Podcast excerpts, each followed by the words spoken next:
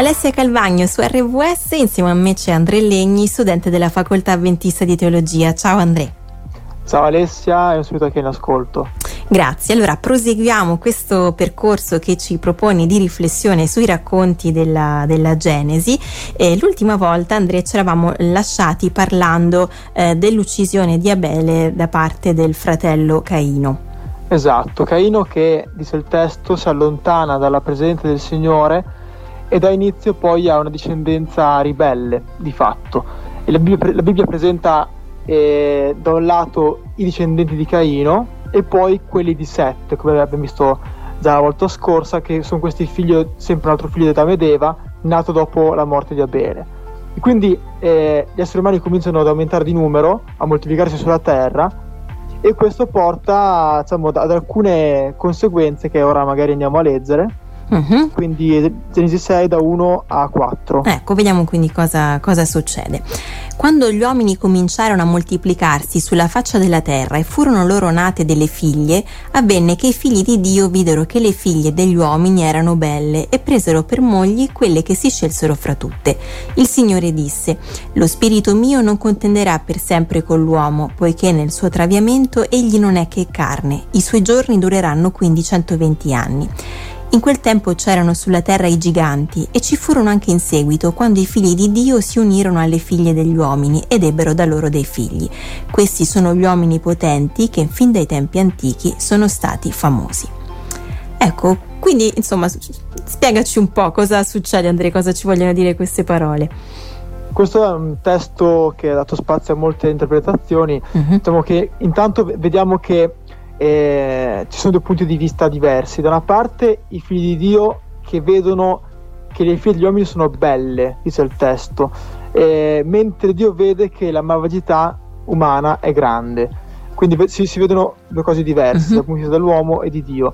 E, e vediamo anche che così come Eva e Adamo furono attratti dalla bellezza del frutto dell'albero del bene e del male, ora i loro discendenti sono attratti dalla bellezza fisica e quindi in entrambi i casi, almeno io intravedo un pochino che siamo di fronte a questa bellezza esteriore che in realtà maschera qualcos'altro, cioè l'infedeltà a Dio, uh, al bene e quindi siamo davanti a, all'origine, all'origine all, all, all'aumento di una corruzione mm. umana che è quindi come frutto dell'unione tra esseri fedeli a Dio, esseri umani fedeli a Dio e invece altri che sono ribelli a Lui. E in particolare eh, diciamo, una interpretazione classica eh, che più adottano vede nei figli di Dio la discendenza di Seth uh-huh. e nelle figlie degli uomini la discendenza di Caino.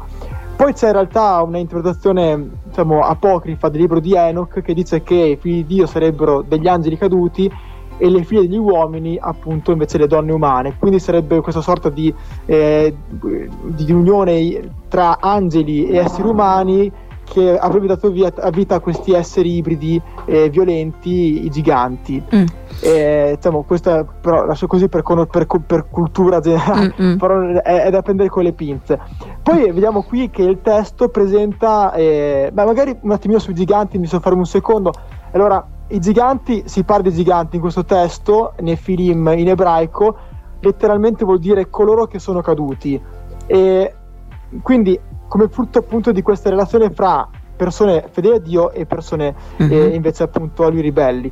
I giganti li troviamo anche dopo, per esempio pensiamo ai racconti eh, di Davide Golia, sì. Golia era un gigante, eh, però al di là della del riferimento all'altezza che è plausibile, il testo sottolinea anche qualcos'altro, cioè uomini potenti, uomini grandi, famosi, cioè persone comunque con un'influenza sociale importante, al di là mm-hmm. poi della statura. Della statura.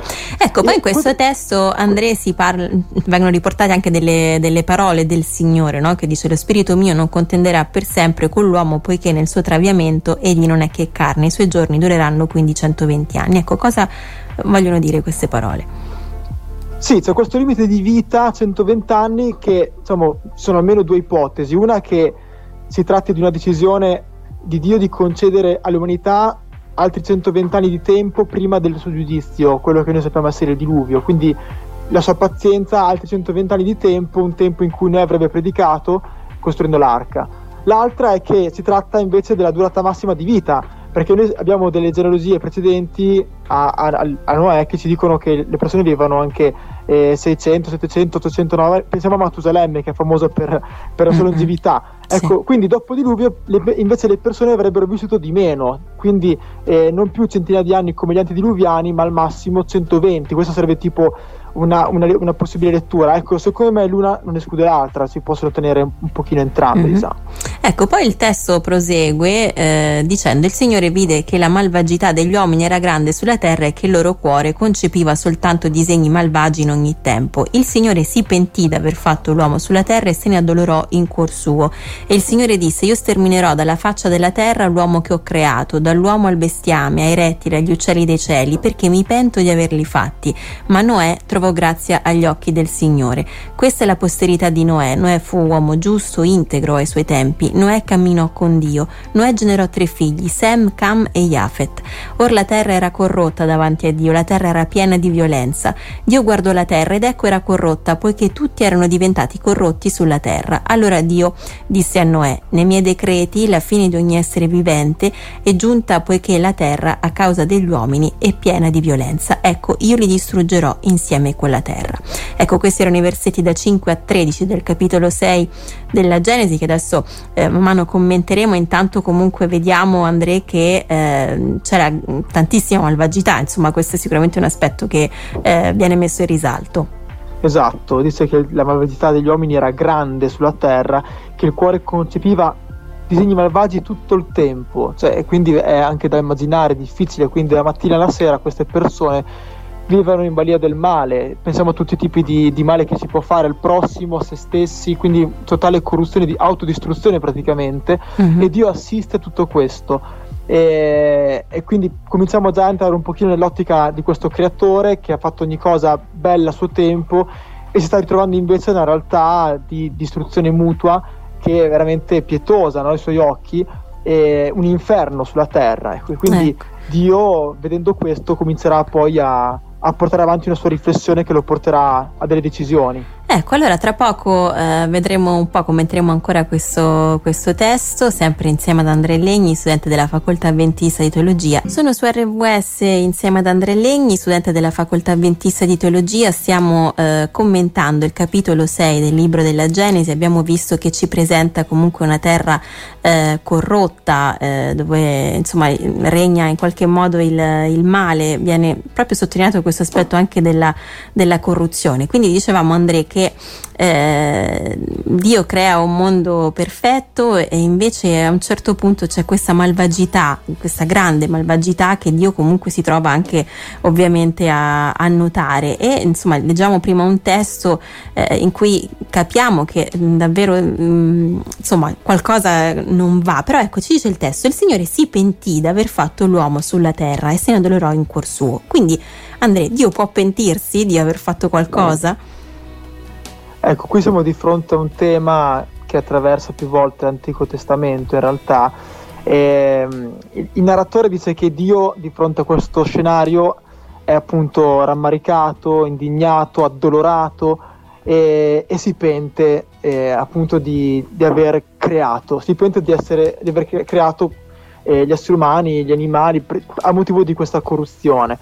Ora, questo, te- questo concetto del pentimento viene mh, spesso interpretato come un antropomorfismo, cioè l'attribuzione a Dio di un tratto umano, mm-hmm. che è un tentativo di spiegare il modo in cui Dio agisce e ciò che Dio prova attraverso il modo in cui noi come esseri umani agiamo e, e sentiamo le cose.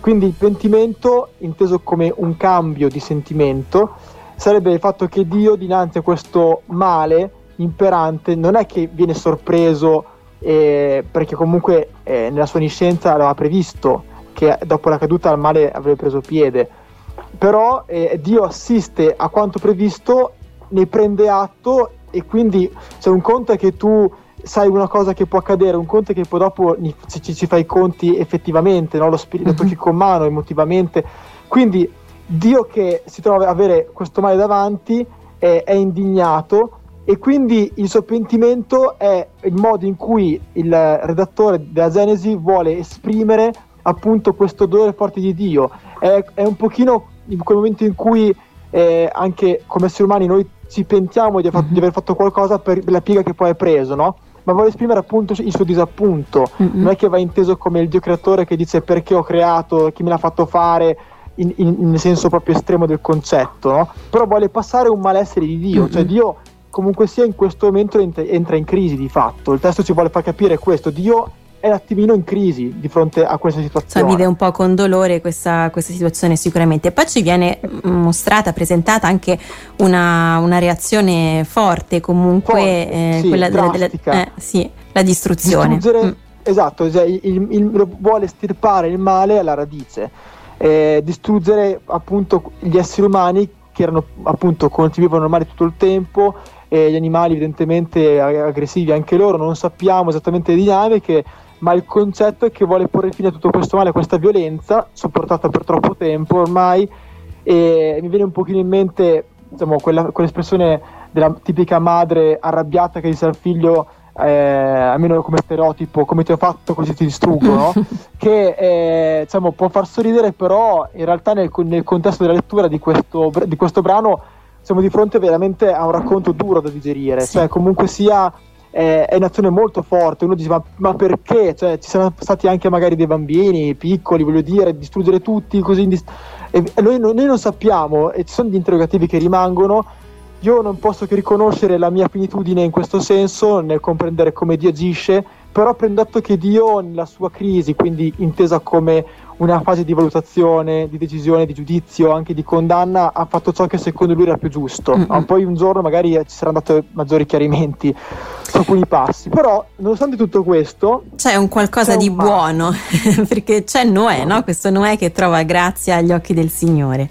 Esatto, trova grazia ai suoi occhi, dice che eh, quindi in mezzo a questo male fa capolino questa grazia divina, e dice che Noè era un uomo giusto e integro ai suoi tempi. Cioè, quindi vuol dire che in relazione al contesto così malvagio, comunque Noè si distingueva eh, in merito a, a, al suo comportamento. Quindi magari ne, nemmeno Noè era un santo, però rispetto a quello che c'era era il meno peggio, potremmo così dire. No?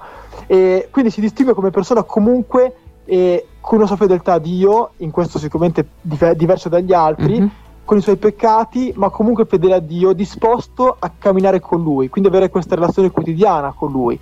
E non da solo, perché il testo poi ci dice che anche la sua, la sua famiglia viene coinvolta in questo in questa, in questa grazia divina.